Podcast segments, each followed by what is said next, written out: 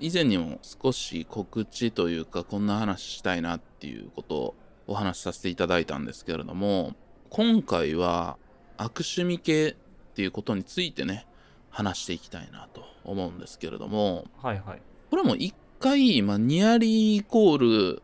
僕のテーマとしては悪趣味系についてそこの距離感みたいなことを去年の4月に心の砂地でいかがわしさのすすめと葛藤っていう回で配信してるんですねうん、ありましたね。ちょっといかがわしい魅力みたいなのに惹かれてしまうところと本当にこれを言ったら消費していいのかっていうところを喋ってるっていう回なんだけど、まあ、今回もそこに改めてお話ししたいところでもあって改めてこの90年代っていう時代においてこういう悪趣味系っていうものが流行ったっていう土壌があるっていうことをまずは知ってほしいっていうことが1点うん。もう1点としては僕は最近のテーマというかもう何回も言ってるんですけど消費するっていう態度と、うん本音っていう言葉についてちょっと考えたいなっていうのはずっと思っててで僕は結構無邪気って言葉を使う時に結構ネガティブなニュアンスで使ってんのねうん。まあそういう無邪気と本音と消費するっていうことみたいなことをキーワードとしてお話いろいろしていきたいなっていう感覚があって。でなぜ今悪趣味系のということを話すのかっていうのは、まあ、ちょっと前に悪趣味系鬼畜系カルチャーみたいなものに対しては総生産というか僕たちより世代が一つ二つ上の世代の人たちがいろいろ90年代とかを振り返って総生産してたっていうことがあったんですけど、うんこれはなんとなく寺さんはご存知ですか？あさすがに知らんか総生産。うん。ちょっとあんまりちょっとピンときてないですね。うんまあ一つは東京オリンピックの音楽を担当してたうん、コーネリアス小山田圭吾がいじめについて話してたみたいなねああ、はいはい、はい。いじめについて昔雑誌のことを話してたって、まあ、結構なニュースになってうん。降りるっていうことがあったじゃないですか。ロッキンオンジャパンでありクイックジャパンとかで、まあ、実際に小山田さんが、まあ、そういういじめをしてたみたいなね話を実際にしてるんだよね90年代に。でそれが、まあ、今になってそこが掘り起こされてっていうで、まあ、世間に届いちゃったっていうねところで、まあ、そこを振り返った時になんで小山田圭吾がそういうことを言ったのかっていうバックボーンには、その90年代の悪趣味系カルチャー鬼畜系カルチャーっていうものからの影響がでかいっていうことが確実に言えんのね。ああ、まあ確かに、あの話だけを聞いたら、なんでこんな自分がしてきたひどい行いをこう危機として、何のうん、罪悪感もなさそうに語っているのかっていうのが、今の時代から見ると、マジでわけわからんと思う。確かに。わけわからんから、だからめちゃめちゃやばい人やんっていう。でまあ実際言ってることの是非とかその、編集側の問題ロッキンオンジャパンのその原稿チェックがないとかいう問題とかまあいろいろ問題はあの件に関していろんな複合的な問題はいっぱいあんねんう。ん。まあ明らかに持って話しているっていうところとかもいろいろあるんだけどね。で、その、それが広がった過程が、まあちょっと悪意のある切り取り方をされたネット上のブログっていうことがあったりとか、まあいろんな問題はあんの。そのリテラシーと悪趣味とうん小山田の問題っていうのっていうのは。そうですね。うん。そうそう。一つ言えることとしては、その土壌として悪趣味系っていうものが流行ってたっていうことは間違いなくて、そこに影響を小山田圭吾が当時受けてたっていうことは間違いないっていう話なんだよね。そうね。うん。うん。だから、小山田圭吾自体がやったことは、事実いじめっていうことはやってたっていうことは告白しているし、その程度が伝わっているところと違うところっていうのはあれど。うん。だから、そのことについて擁護するとかそういう話をしたいわけではなくて、うん。彼自身がぶっ飛んでやばい人っていうわけじゃなくて、そういう土壌の中でいたっていうことをちゃんと話したいっていうことなんだよね。うん。なるほど。なぜうんあのような態度が生まれたのか。だそしてそれがなぜ受容されていたのか。まさしくでございます。90年代のそう悪趣味系っていうカルチャーとか90年代の出版文化自体が異様だったってことは間違いないんだけどただそれが90年代で全部終わってなくなったっていうわけではないとそれがいわゆるインターネットとかいろんなもんにこう伝播してそこから出てきたそういう路悪的なもの悪趣味カルチャーの良くない部分みたいなの全然今のノリにも残っていてうんかもしれないですね。僕の見立てではそれは2000年代の掲示板とか2チャンネルとかそういったところとかに伝播してるっていうふうには思っているしそこで生まれたそういうちょっと面白がるノリみたいな悪趣味的なノリを面白がることっていうのは、特に2000年代の2チャンネルの一部の板で交わされていた言動とかあとはニコニコ動画とかなちょっとモンドな動画をバカにして見るノリみたいなんていうのはもう明らかにそういう土壌の流れがそこにたどり着いてるっていうふうに僕は思っているのでだから俺たちも全然そういう土壌のもとで育ってるからなっていう自負があるわけね。まあ引き継がれてきたもの自体は僕らも全然見てきてるよってことか。そうそうそうそうそう。インターネットでの路悪的なノリっていうのはそこにあると思っているので。なんでその辺をちょっとまあまずはじゃあそういう総生産された生産総生産されたその辺を歴史を整理してるところから始めようじゃないかっていうところでそういう話を今回はしたいなと思いますこの番組「心の砂地」はさまざまな文化や日常の気づきをヒントに考え続けることで言葉の記憶装置を目指す教養バラエティ番組です。私シャークくんです。はいそして私が寺田です。よろしくお願いします。ということで本日も始まります。心の砂地だからほんま見た瞬間俺はランディ・サーベージみたいやと思ってますな あんまおらんけど派手さの引き出しにランディサービスしてランディ・サーベージみたいななんでやっぱ天竜とランディ・サーベージの？試合見るよ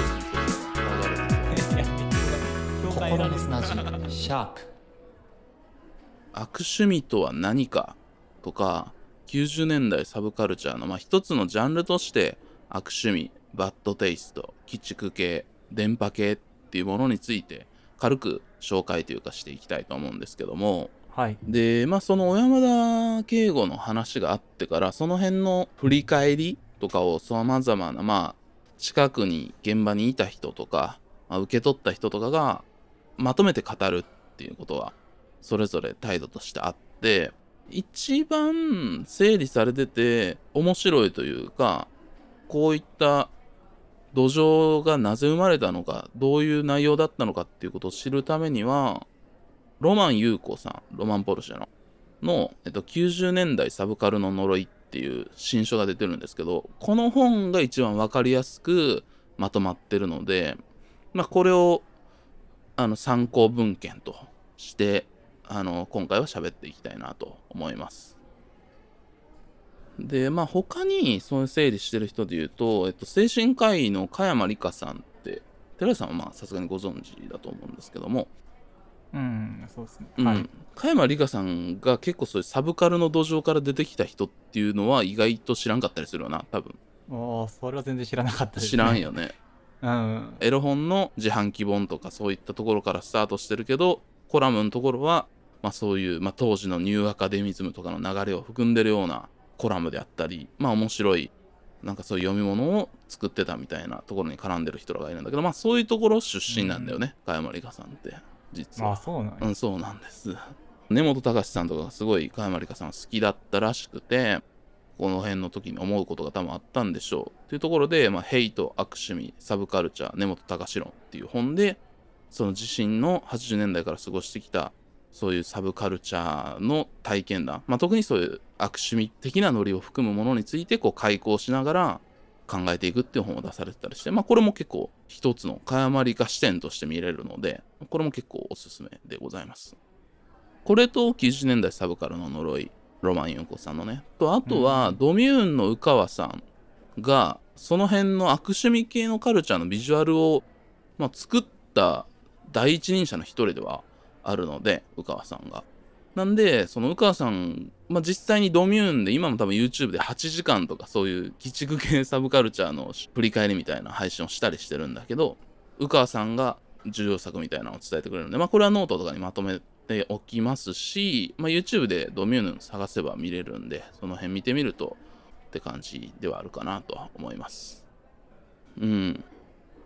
で、寺口さん的にこの悪趣味のノリっていうのは、まあ、今回台本とかにいろいろ書いていて、なんかこう、どうですか？し知ってたり触れてたりっていうことは全くしてない。あーいやほぼほぼ触れてないですねこの辺については。まあなんかその当然名前とか聞いたことある人のはちらほらありますけど、うん。根本さんとかね。うん、うん。なんかその時代として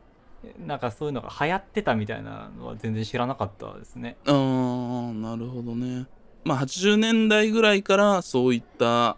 バッドテイスト的なものを好むノリみたいなのが始まってで多分それは加山里香さんの理論だと、うん。まあ、全てのもんを記号化していこうっていう価値相対主義みたいなのがあると。は言ったらもういろんなもん全部記号やと。うんうん。そのどんなもんも。だから消しゴムもご飯も天皇も政治もとか全部もう等価値やと。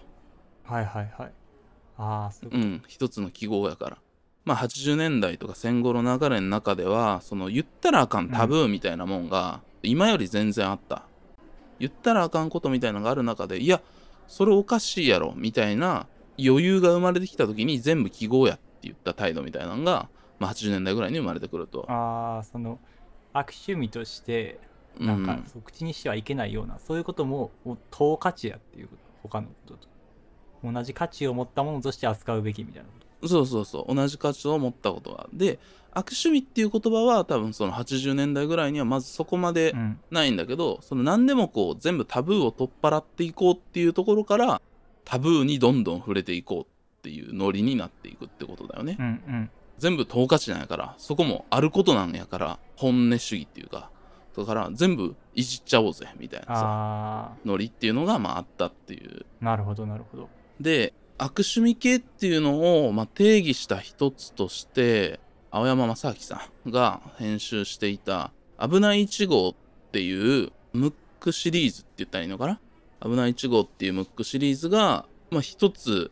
定義しちゃったみたいなところは多分あるっていうのはみんな言ってるんだよね。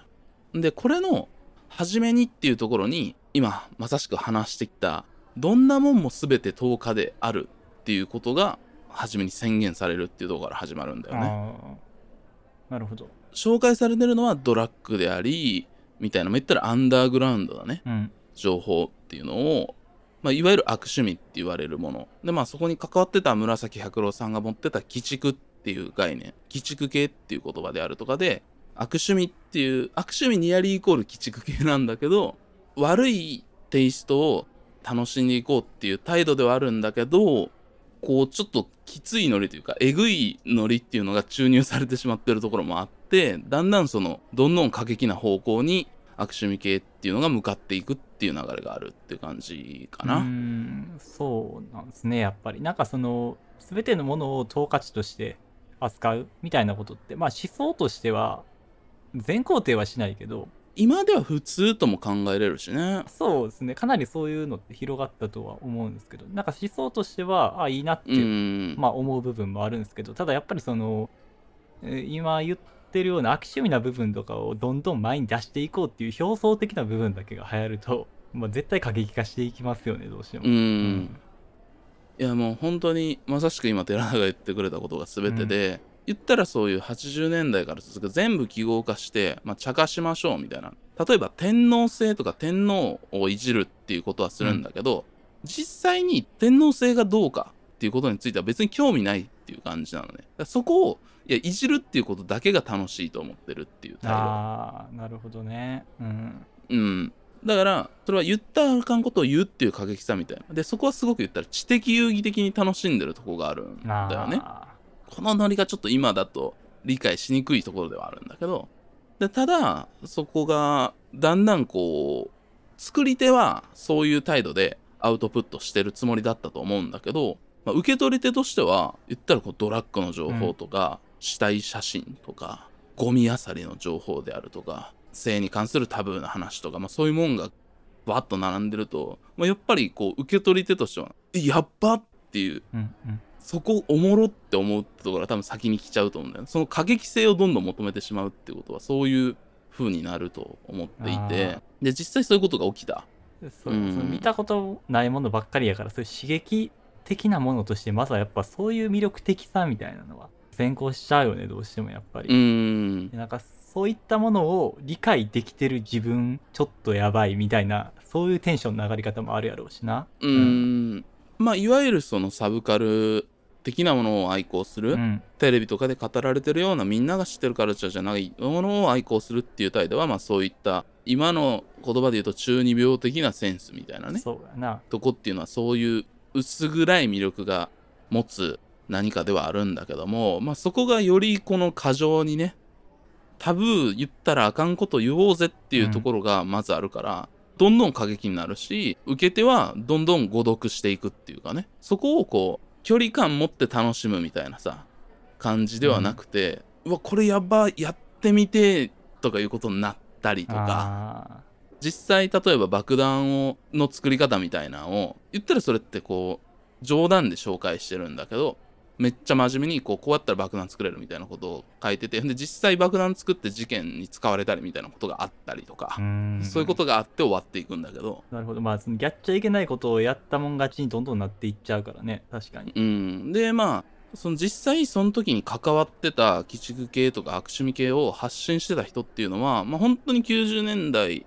初めから終わりぐらいまででそこの表現の場からみんな離れていくんだよねずっとそういうことをやり続けた人ってほとんどいなくなってて。っていうのは多分そういったとこだと思うんだよね。その誤読されていくし、根本隆さんとかは、まあ、そこをこう知的遊戯としてやってたのに理解されないっていうところがあるからまあそういうとこから離れたみたいなことを、まあ、実際にこうね話してたりもするんだけども、うんまあちょっと本人の意図するものからどんどん外れて暴走していっちゃったんでしょうね。うん、そうそうそう。まあ、ただ、えーっと、その言ったら、インターネットがない時代に、腹の底に抱えてた本音みたいなことを、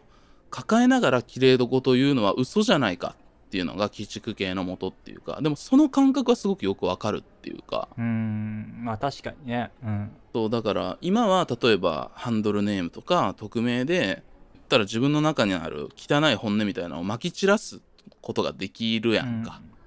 やろうと思えば。でもそれがない時代にそういったもんが歓迎されるっていうことはすごいわかるっていうかね。そういうことをアアウトプットしてる人を見つけたらあそっかそうやんけってなるっていうところはうーんいいこととは難しいんだけどまあそこが歓迎されることがあるしそこに救われた人ももちろんいるだろうなとは思うんだよね。ああそのそういうアウトプットがそもそもされてなかった時代やったからっていうのね。そうそうそう。で、そこに関しては僕は今の感覚でどうしても思うから、え、ちょっと引くなっていうか、やっば、上の世代の人らの人らの倫理化終わってるなとか思ってまったりするんやけど、第一印象で。でも、そういう時代だったっていうこともあるし、まあその気持ちはこう、辿っていくと、いろんな本とか読んでいくとよくわかるなというふうにも思うし、そこの、うん、まあ成果って言ったらよくないけども、そういったことがあった意義みたいなことっていうのはよくわかるっていうふうには思ってます。ああなるほどな、うんなんかその吐き出せる場所があったみたいなことはすごくいいことでは確かにうんありますねうんうんうん。と思いますし、で、まああと単純に個人情報保護法っていうのが成立したのは2003年なんですよ。ああそんな最近なんやうんうん。なんで、あの90年代にはプライバシーの保護っていう概念がまずまだないんだよね。なんでうんうん、個人情報保護法ができてだから0年代後半ぐらいになってやっと個人情報とか社会的な道義に対する考え方っていうのが見直されてたっていうこともあるから。なるほど。だからさっき言ったゴミあさりとか、なんかそういうことがうん。出てくるわけか。そうそうそうそうそう。まあ今からすると完璧にアウトなんだけど、うん。うん。っていうこともあったりとかさっきも話したけど現代の倫理で90年代のこういう悪趣味的なものを捉えるときに、その人権意識的な問題が出てくるのはまあそこがまあ大きいっていうところもあるとは思うし、うん、なるほど。まあ単純にその法律的なギャップもあるしなおさら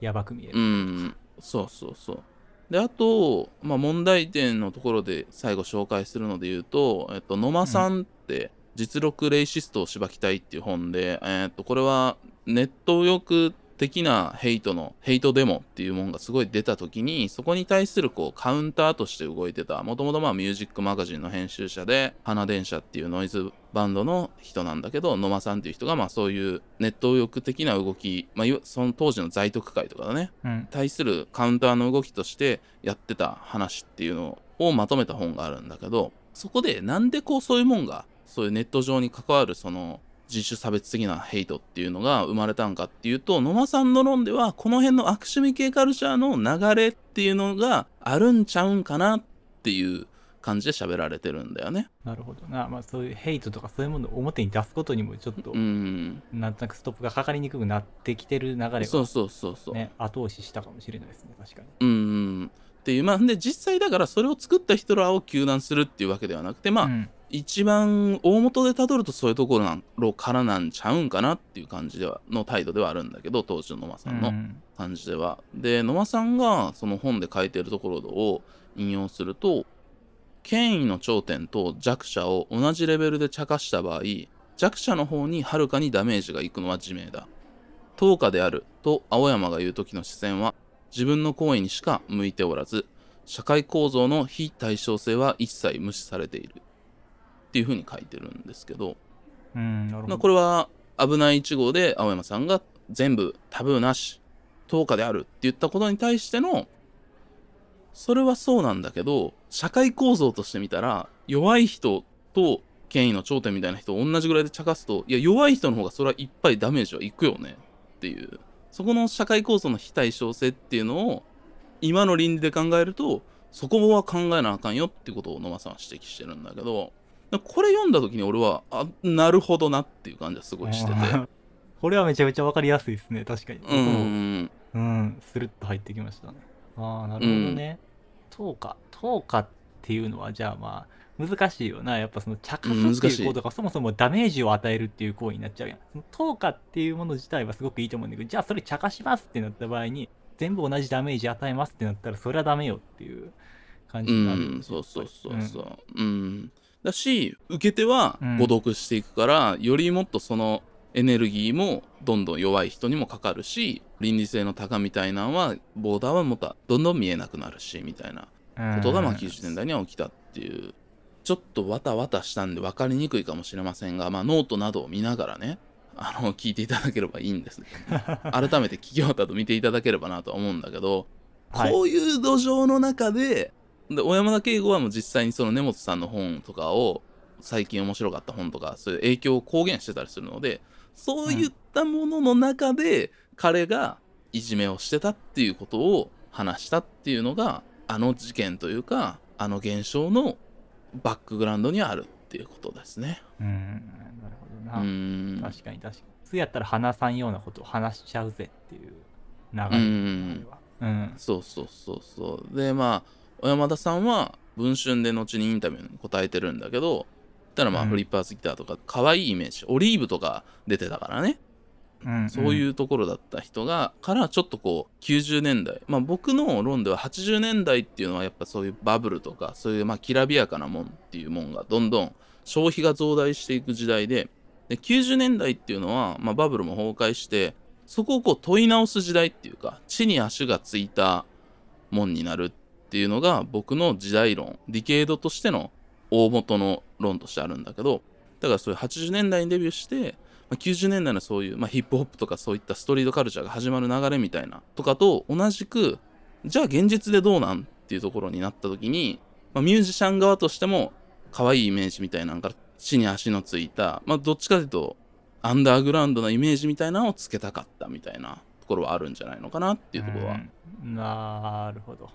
多分そうだろうと思っててで大山田さんが文春のインタビューに答えたら実際に本人もやっぱそういうことを言ったのよやっぱそうだったんだっていう感じっていうかああ、なるほどな。うんまあじゃあ、なんか結果としては全然良くないけども、すごく時代の流れに乗ってる人なんですね。80年代から90年代にかけて。もちろんうん、流れを汲み取っての発言やったという。はあうんだからそこがすごく時代の最先端の人だったからこそ、うん。まあそういうことをしちゃったって、ままあ間違ってるんだけどね。うん。間違ってるんだけどそういうことをしちゃったっていうことはまあ言えるのかなっていうところが、まあ、僕の見たそういう悪趣味と山田さんの発言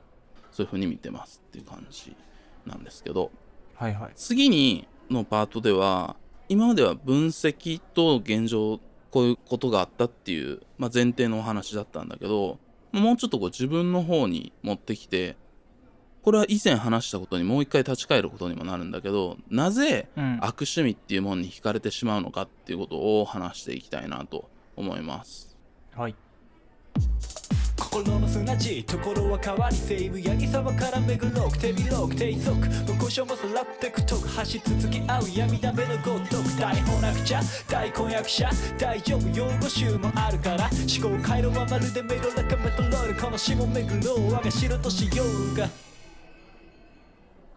なぜ悪趣味に惹かれてしまうのかっていうことなんですけれどもこれも加山里香さんの本で加山里香さんが31歳の時92年に書いてる文章が初めに引用されるんですけど、見てはいけないと禁止されているものを見るのは恋と同じではないかって92年の加山里香さんは書いてるんだよね。はいはいえっと、ミシェル・フーコーっていう現代思想の人って言っていいのかな？まあミシェル・フーコーの理論とあとまあその日本の漫画家である根本隆さんの話っていうのをこうガッチャンコして自分の体験とまあそういう見てはいけないものみたいなことに対しての文章みたいなことを書いてるんだけど、この中で紹介されるのは加山里香さんがえっと幼少期に多分身体的にこう何か障害がある方を見て、その人の歩き方みたいなのが多分すごい変わってたというか、まあ、特徴的な歩き方みたいな身体的な特徴が多分あって、でそれをすごく魅力的に感じたと。あ見た時。に、ん。うん、ですごい見ちゃったんだけど母親に見ちゃダメっていう風に言われたっていう経験うんうん。っていうのとかあとその後、まあ、加山里香さんは精神科医なんですけど医者の道に進む時に、えっと、小児科の死亡になった時期があると。まあ精神科医になるんだろうなと思ったけど小児科にちょっと1回死亡して1ヶ月ぐらい小児科の研修受けたけど辞めたみたいなうん話があって、はいはい。でなんで小児科に惹かれたかっていうと、うん。同じくその小児科の本を勉強で読んだ時にいろんな生まれ方をする赤ちゃんがいたりするやんか。うん。そのいわゆる身体的な特徴があったりとか、まあ、ちょっとああはいはい。まあ、そういう障害を抱えたりっていう感じで生まれてくるっていう。まあね人それぞれありますよね。赤ちゃんとかがいるやんか。うん、でそれとかを、まあ、こういういろんな特徴があるっていうまあ真面目な医学の本なんだけどそういうのをこう写真でこういろんな特徴を持った赤ちゃんがバーって並んでたんだっうんて。うん。でそれを見た時にすごい魅力的だって思ったんやって。すごい見ちゃう。はあ。わすごい見ちゃうなっていう感覚があったらしくて。うん。でそれで小児科の方の道に進んだんだけどまあちょっと向いてなくてやめたんだけどみたいなまあそういった気持ちと体験みたいなのを赤裸々に書いてるんだけど、うんうん。うん。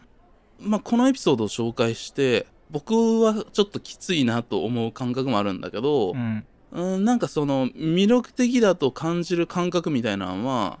まあその今紹介したものには僕の中ではあんまないけども、まあ近しい心の動きをする感じは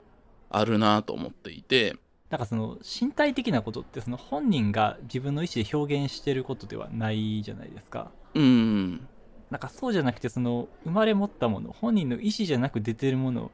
ていうものをなんかこうちょっと興味本位ですごく見てしまうみたいなことは僕はうんすごくまあ今常識というかね大人になってるから当然いけないことさっき言ったみたいなね本人の意思と表現とは関係ないことだからっていうのは分かってるけどなんか子供の頃はやっぱそういうの分からんから単純に見てしまうと思うんですよね。だから僕は、うん、うん、感覚としては正直分かる部分はありますね。わかる。うん、うんうんでその心の動きを当時の加山里香さんは言ったらこれは恋と同じなんちゃうんかみたいな文章を書いてるんだよね。この「ヘイト悪趣味サブカルチャー」っていう本ではここで止まっちゃってるけど改めて恋で終わらせるっていうのはちょっとこう性善説すぎるっていうかここまでであまりにもそのいろんなもんをこうのっけにして魅力的だっていうことを伝えすぎたかもしれないみたいな。その辺をちょっと振り返りながら、まあ、反省と考えていくっていう感じの論が展開されるっていう本ではあるんだけどこのなんか見てはいけないと禁止されているものを見るのは恋と同じではないのかっていうのは、うん。結構こうキャッチーで何かを捉えてる一文だなと思ったから初めに紹介させてもらったって感じなんだけど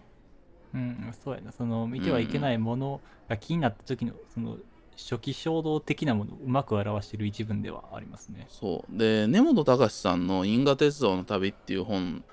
の中で、うん。えっ、と根本隆さんの「デモやるんだよ」っていうのはご存知ですかね？デモやるんだよっていう言葉。でもやるんだそれは一回シャークさんが教えてくれたので聞いた覚えがありますね。うん。ああ、そうだね。まああのクレイジーケンバンドもライムスターもスチャダラパーも、まあ、いろんな人が引用してたりするんだけど。ああそうね。確かにスチャはありますね。うん。でもやるんだよってやつあるよね、うん。これは、えっと、潮騒の里っていう捨て犬を拾ってきて500匹以上の犬を飼ってる施設っていうのがあってそこでボランティアで働いてる小汚い親父みたいなのがいるんやけどうん。その人にまあ言ったら取材みたいな感じで行くとでそのもうご飯とかも食べる暇もなく500匹ぐらいいるからねうん捨て犬を拾ってる、すごいな。のところにそこの世話をしてて言ったらもうたらいとかがもうもうぐちゃぐちゃなわけ。言ったらもう施設もね、うんでそこの餌の入ってたたらいっていうのをもうわざわざもうそんなぐっちゃぐちゃの状態だけどわざわざ洗剤をつけてその餌の入ってたたらいみたいなのをその汚い親父が洗うと、うん。でその時に「でもやるんだよ」って言って洗ってたっていうエピソードがあるのね。えそその潮騒の里っていうのは実在するもの？実在する。う、うん。どうせもうぐちゃぐちゃになるし、うん。でもちゃんわざわざ洗剤をつけて洗いながらでもやるんだよっていうことっていうのがそれはすごい言ったら滑稽に見えるやん。うん。汚い親父がさ。でもやるやってること意味のないようなことを頑張ってやることっていうことに対してすごいポジティブな言ったら多分それをミュージシャンとかは自分たちが大人になって音楽とかをやるっていうこととか表現活動をするっていうことと、まあ、重ね合わせてるとこが多分あるんだよね。うん。なぜ言ったら意味のないようなことをやるでもやるんだよ、うんそういうのがあって。でただこの「でもやるんだよ」には感動するんだけど、うんその異様な状況犬が500匹ぐらいいて小汚いおじさんがそう言って洗ってるっていうところにポジティブな印象を受けるっていうのは最後は気持ちいいけどそこをちょっと半分面白く見てしまっているっていう視線もあるやんか。その異様な状況に対して。う。んそうやな、まあ、ちょっとそのおじさんを下に見てるからこそうん。生まれてる発想でもあるかもしれないですね、まさしくそうね。でそこっていうのはちょっと今の倫理からするとあまりにも性善説的すぎるかなっていうところもあるし、うん。っていうところはあるとは思うんだけど。でも今ここだけ俺がはしょって紹介するとちょっとそれ根本隆どうなんかしらと思ったりもするんだけどちゃんと作品を読むと対象に対して根本さんがそういう紹介するいい顔っていうんやけどそういうちょっと変わった人たちのことをいい顔した親父とか言うんやけど、うん。に対してはちゃんと作品に触れるとこれ僕の感覚なんだけど、うん。対象に対して本気でリスペクトする姿勢っていうのが感じるんだよね。うん。大事ですねこれは。うん。うん。これから話していきたいのは、見てはいけないってものを見てしまってそれを魅力的だと思う。そういったところにアクセスしていって面白いなと思う。対象に対して本気でリスペクトがあるかどうかっていうことが僕が思う大事なラインだと思ってて悪趣味とかそういったものを考えるときに。うんそうっすね。確かに。うん。うん。当たり前のことなんだけどうん。ずっと言ってた消費するとか無邪気に見るみたいなことっていうのに含まれている僕が引っかかってるニュアンスっていうのはうん。自分と相手が同じ土壌に立ってる言ったら地に足ついてまともに向き合ってないみたいな感覚がある。うん。っていうニュアンスを消費するとか無邪気にする見るっていうものに僕は感じてしまう。言ったら観察対象みたいな感じに見てるからお前はその安全な場所からそういったものを見て好きなように見てるけどっていうところにちょっと僕は引っかかりがあって。ああなるほど。対等に見てない。まあリスペクトがないっていうところがうん。それがないと消費してるっていうふうに見える。確かに。うん。そうそうそう。だからそういったものを愛好する魅力的に感じるっていう気持ちには抗えないってことはわかるしうん。そこを伝えたいっていうところもねそこを伝えるっていうところも素晴らしいことだと思う。魅力的に感じるのも素晴らしいことと思う。ただそこに対して消費する側は本気でリスペクトを持って付き合えてるかっていうことが大事だと思うんだよね。うーんなるほどな。まあうん。ただ単にキーなものとして面白いものとして楽しんでるだけっていうのはやっぱり消費だと。うん。うん、だからこの実際に多分なんか足運んでるとかそういうことも多分大事だとも思っていて、うん、なんかそれが僕がそういった欺瞞的なちょっと嫌だなっていうニュアンスを感じるのは、まあ、うん。自分がそういったものを見るのが基本的に SNS でのアクションだったりとかまあそういったもんだからっていうことは間違いなくあるんだけども、うん、なんかそんな iPhone の中で覗いたもんに対して面白いと感じるのが普通なんだけど、うん。なんていうかな、その見てはいけないとされるもんみたいなもんを対象にするときには、そういった消費の仕方ではダメだと思うっていうか、うーん。うーん、そうですね。まあその普通のポップカルチャーとかと比べるとやっぱりそのキーなものというかマイナーなものであればあるほど、うん、うん、その面白いものなんか変わってるもんやからやっぱそういう消費する方向に動きやすいじゃないですか。どうしても話題としてみんなで面白がって終わるっていう方向に傾きやすいからこそなんかよりそういうことをうん、注意してみないといけないなと思いますね確かに。うん、特になんかそういうことが当たり前になってるやん。ツイッターとか。うん、まあ、特にまあ僕らの世代だと2チャンネルとかがまさにそうだと思うんですけど。だから油断してると本当にそういう方向にコロッと持っていかれそうになるっていうのは僕もすごくありますね。そうなんだよね。うん。だからゆそう油断してるとそういう倫理の線を踏み越えて自分がすごく悪い消費者になってるっていうことがあるから、うん。そこを立ち返りたいっていうのが僕の態度であり今回のそこを考えたいっていう話でこういうことをしたん話してるんだけどうん。うんでまあ特になんかすごい僕はその2チャンネルの悪影響みたいなのを、まあ、ずっと言い続けてるんだけど、うん2チャンネルの功罪みたいなことをちゃんとやんないといけないと思っていてその2チャンネルで俺が見てた時ってそういわゆる鬼人変人のコピペ鬼人変人エピソードを語っていくスレッドみたいなのって結構定期的にあったんだけどああ、そうなんですね。う。うんん、そうそうそう例えばあのフィンランドのロシア軍をなんか一人でめちゃめちゃ撃ったっていうシモヘイヘっていうスナイパーがいたみたいな話って知ってる？それね、これすげえコピペで待ったんだけどうな、ん、僕はね、そのコピペを読んだことないけど、そのコピペを読んだ人が危機として僕に喋ってきたことはあったね。あ 覚えてる、ーそういった意味では。うん。そうそうそうとかあとまあほら石川啄木とか、うん野口英世とか有名な野口英世が留学費用を一晩で全部遊んで使ったとかそういうあ著名な人のそういうやばいエピソードみたいなんてまあいっぱいあるやんか文豪とかはね、特に多いかもしれないですね。特にある、うんそうそうそうしなんかそういうもんを語っていくスレッドでありとかうん。コピペみたいなのすごい出回っててうん。うんそういうんってすごい流行ってたしそ俺もそういうことをこう危機として喋られたことみたいなのも 同じくあったりとかもしててああ、なるほどな。なんかね、あと僕は、あれですね、音楽とか、軽音とか、やっぱそういうの流れで、あの海外のバンドのとかアーティストのめちゃくちゃなエピソードみたいなのをよく立ってた覚えがある。はいはいはい、うんレッド・ゼッペリンがホテル壊したあ話あそうとかそうそう。なんか日本刀で壁バーンって壊したっていう話とかね。なんかそういう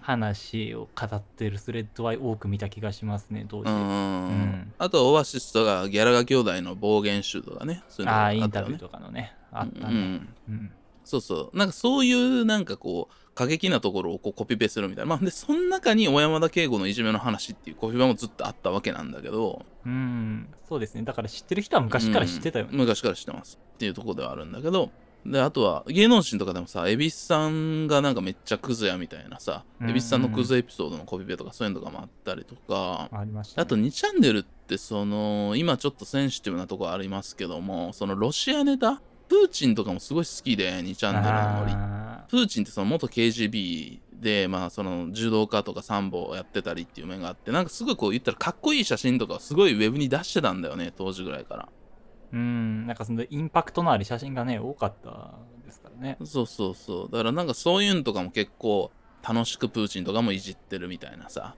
感じとかもあって。うん、なんかそういう言ったら名のある人とかもだし実際のそういういろんな鬼人変人みたいな人たちのエピソードみたいなんっていうはすごいコピペでありスレッドなりってすごい僕の世代はすごくそれを消費した感覚があるのね。うん、わかりますね。でゴールデンカムイって作品があるでしょ漫画でうん。うん、もちろん知ってますよ。ゴールデンカムイ。うん、でまあ多分ゴールデンカムイは孫うことなき傑作なんですよ、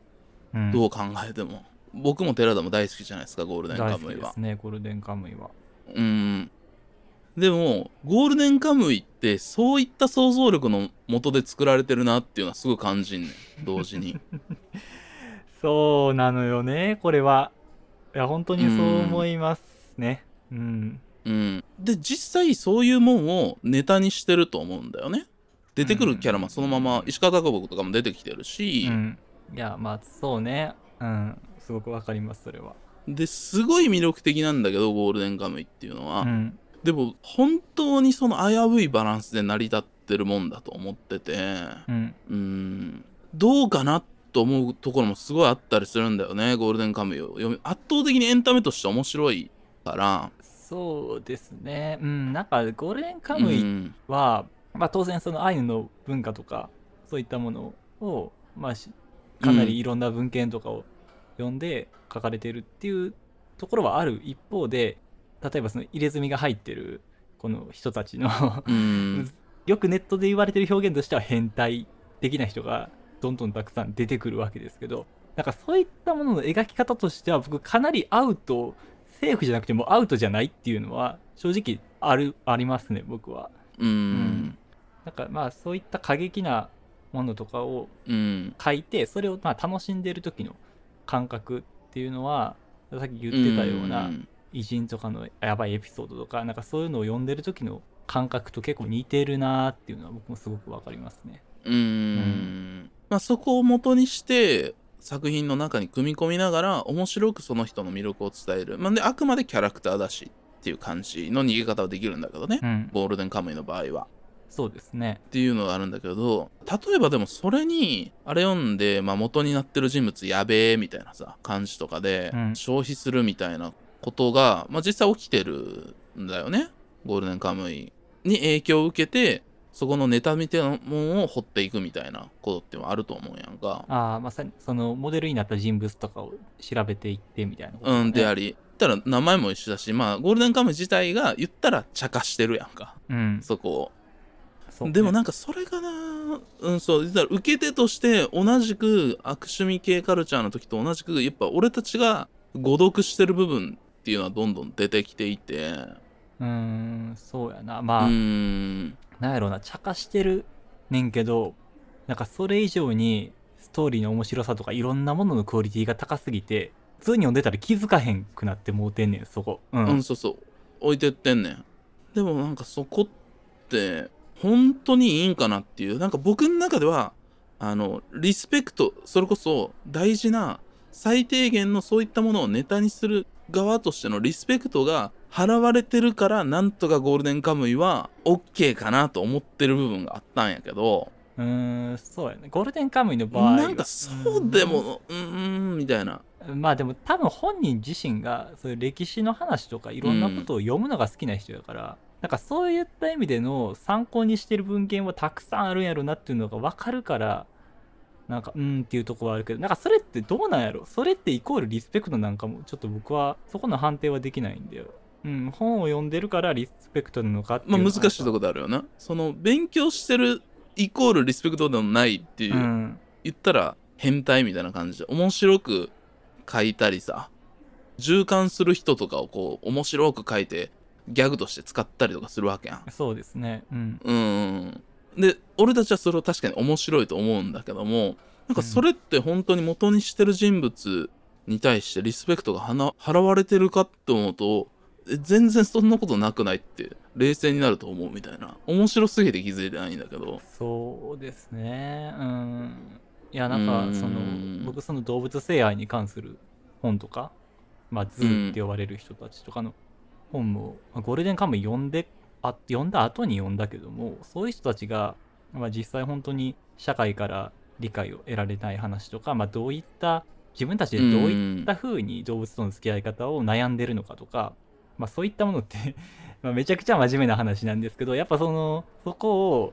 茶化すって言った時にあそれってどれぐらいの覚悟でやってるんやろうっていうのは気にならざるを得ないんですよねやっぱり。うーんん。そうなんだよね。まず作りでゴールデンカムイ本体に対する批判としてそういうことも言えるっていうことは多分あると思うし、うん、俺たちのその受け手側の誤読の仕方もはよりダメになってるっていうかあれで誰々ってやばいやつだよねみたいな感じでさ消費しちゃってるみたいなことすごい起きてて。そうだな。うん。それはありますね。で、さっきも言ったけど、ゴールデンカムイ自体がやっぱものすごくクオリティが高くて面白い作品で、で、なんか世間的にもゴールデンカムイはうまいことやってるセーフだっていう判定になると、ゴールデンカムイ内で描かれてる表現全部がセーフになっちゃうとやっぱまずいんですよ。そうそうそうそうなんだよねここはダメなんじゃないかっていうところをちゃんと言わなあかんのちゃうかなと思っててうん。今回話してるっていう感じなんだけどあねあ、なるほどね。う。うんでまあ言ったらほんでそこも、まあ、あえて言うも過去にあったこととかもその実際のエピソードと言われてたエピソードみたいなのをミックスして面白くまあ面白かったら OK っていう元になんかやってるやんか、うんうん。でもなんかその本当はちゃんと文献調べてないのに、うんそれが、まあ、フィクションといえどそこがこう使われていくっていうのっていうのも、まあ、倫理の線というかなんかちょっとどうなんかなって思う部分もあってまた違う道につながる青やうさとしてうん。例えばあの夏目漱石が「I love you」を月が綺麗ですねと訳したっていうコピペがあるんですけど で、うんこれテレビとかでも結構言われたりするけどこれってどんだけ調べても実際には記録がないらしいんだよねああ、そうなんや。うん。でもこれってこうもうその辺のおっちゃんとかがバーで言ったりするぐらい浸透しちゃってるんだよな そうですね。もう、うんめちゃくちゃよく聞きますうんよ、これは。うん。そうそうそうでもそれが実際には形のない何かだった時にうん。うーんって思う部分もあって僕はなるほど、ね。面白ければいいじゃないで済むところもあるかもしれないんだけどそれってなんかうーん僕の感覚からすると陰謀論的なものにもつながっていく怖さみたいなのもあったりとかしていてああ、そう。なんかその、史実に出てくる人たちのフィクションを描くときに伴う責任みたいうなん話になってくるよね。そうそうれは。そううん。うんなんかその辺をなんかその辺が引っかかってるのは僕が悪趣味系から言ったら後半でちょっと違う話をしてるんだけど思ってる引っかかってるとこっていうのは多分そこなんだよねその尊厳と消費する態度っていうことだとも思っていてうんリスペクトっていうかねうんそうやななんかうんその難しいのよね。結構その例えばいやこれって事実じゃないよねって話をしした時にいやそもそもゴールデンカムイってフィクションなんでって言ったらさ全部逃げれるわけやんうん。言ってしまえば、やけそうどそうそうそう。めちゃくちゃ事実まあその例えばアイヌの文化とかさまあその一部はほんまうにん。事実を描いてるところは詳細に描かれてたりするわけじゃないですか。そういうものが混在してる作品ってどうすればいいんやろうね。本当に。うーんまあね。ん。本当なところはすごく詳細に本当やけどっていう、うん。そうそう。まあできる俺たちの態度というまあ一つの言えることとしてはまあ一個一個判断するってやつだよね。これはあかんやろとか。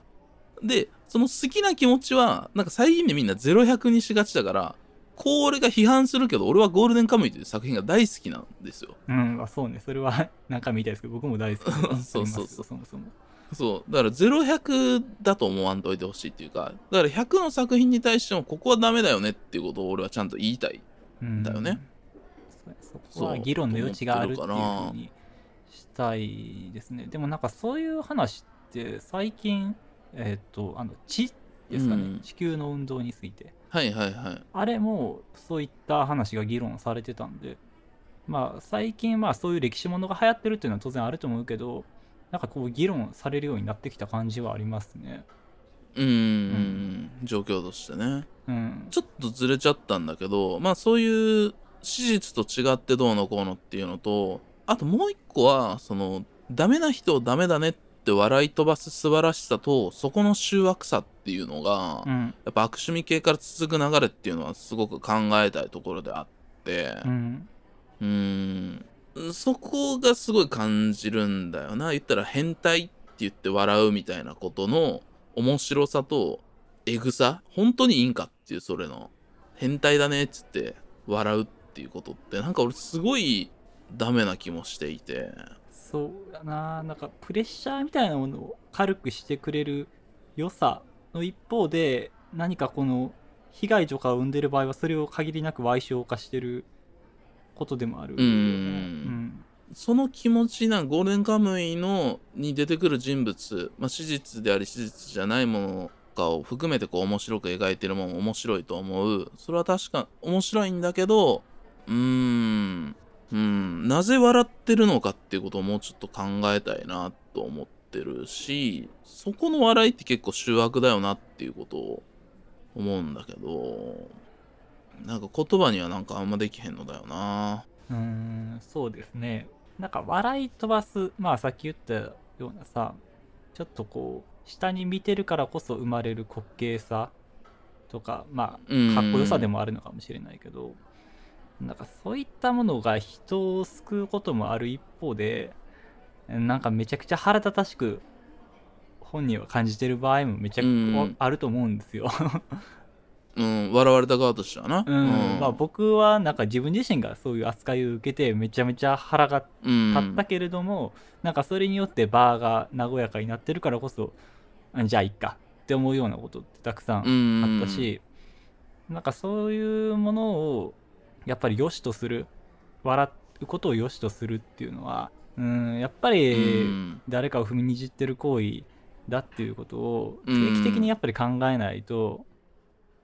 良くないんですよね。なんかそれあそうねでも本人に聞く機会があんまりないんですよね。なんか例えばさっきのそのいい顔をした詳細の里のおじさんの心中とかをこれを映した時にみんながじゃあいいなって思いました。でそれに対してどう思いますか？ってとこまでは語られることが基本的にないんですよね。うんそうだね実際そのおじさんに聞いてうん。こういうことを面白いと思われることについてどう思いますかって言ってどうも思わんって言ってもだからこそ OK ってわけではないと思うんだよなああ、そうですね。うん。当人が OK だから OK ではないと思っててそれっていじめられてる子がさうん。そのまあちょっと話しちゃうかもうその OK って言うんやったら全部 OK やんって話になっちゃうかなっていうことなんだけどああ。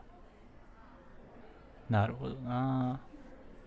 うんそこを消費するっていうこと自体が本当にいいんかっていうことを考えないとっていうことなんだけどうん。なるほど。まあ、その個別の案件じゃなくて、まあ、そういう姿勢全体として考えないとね。うん考えないとっていうのもあるしまあただそれは個別の態度と行動でどう判断していくかっていうことじゃないとその全体の姿勢は見えてこないっていうことでもあるんだけどね まあ、そうですね。確かに。そうか。今回はそんなとこかな思うこととしては、うん、なんか見てしまう魅力的に感じてしまうっていうことの感情は大事なんだけど前それこそ寺田さんのパンチラインで感情の工程と行動の工程は違うって言葉があったんだけどそうですね。全シーズンで。はい。うんそれは本当そうだとは思うんだけどねうん思ってしまう感情は大事にせなあかんのやけどなんかそのそこの思ってしまう根源みたいなところをもうちょっと掘るっていうことが足りてない気がする最近はうーん、確かに。あうーんだからその感情をさ実はこういうこと思うんですよねってなった時にやっぱり今って「あ私もです私もです」って言って人が集まったら「じゃあやっていいじゃん」って傾きやすいと思うんですよ、うんその数の暴力じゃないですけど、そううね。うん。ん、なんか共感みたいなもんちょっともてはやされすぎだよね。そうそうそう。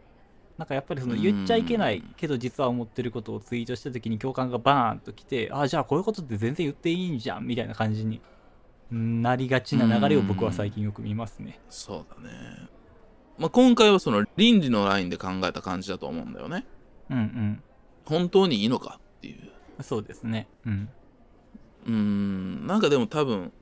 このライン以外にも多分倫理じゃなくて感情の生まれどころみたいなところを考えていくといろいろもっとこ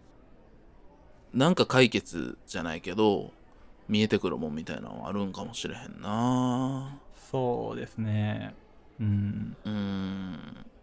まあちょっとねそんなこともねそうなんですね。なんか、いろんな人とこの話題をちょっと一回話してみたいなってすごく思いましたね。そ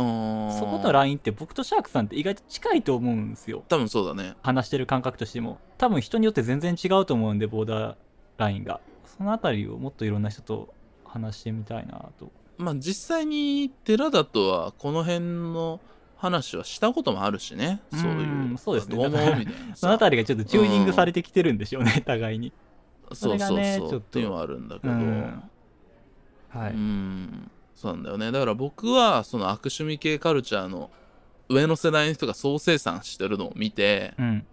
いや俺らの世代は俺らの世代で全然あるよっていうさだから俺は多分10年後とか20年後とかに、うん。俺らがこうやってキャッキャゴールデンカムイとかキャッキャしてたところがうん。いやそれやばいっすよって言われること全然あるなって思って。うわ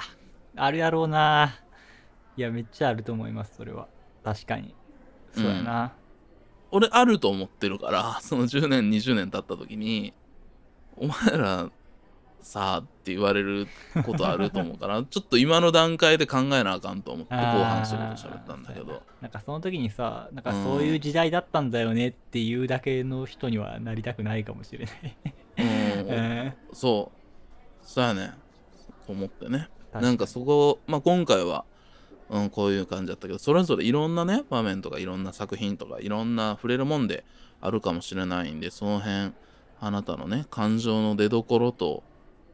なぜそうなのかっていうことをねそれぞれの物差しで考えてみて深掘っていくみたいなのはいいんじゃないかなと思っておりますそういうことをねこの番組ではやっていきたいと思いますはい。というわけで、心の砂地は引き続きお便りをお待ちしております。すべての宛先は、kokoronosuna.gmail.com 心の砂アットマーク .gmail.com までよろしくお願いします。もしくは、Spotify、Apple Podcast など各配信サービスのエピソードの詳細に載っている Google フォームからお願いします。Apple Podcast へのレビュー評価も絶賛募集中です。ぜひともよろしくお願いします。Twitter での投稿は、ハッシュタグ KOKOSUNA ココスナです。よろしくお願いします。ツイートしていただく際には、エピソードのリンクも貼っていただけると嬉しいです。また、本編で出てきた固有名詞などはノートに用語集がありますので、そちらもご覧ください。ノートの URL も各配信サービスのエピソードの詳細にございます。ということで、今回も聞いていただきまして、ありがとうございました。ありがとうございました。それでは皆様、ごきげんよう。う。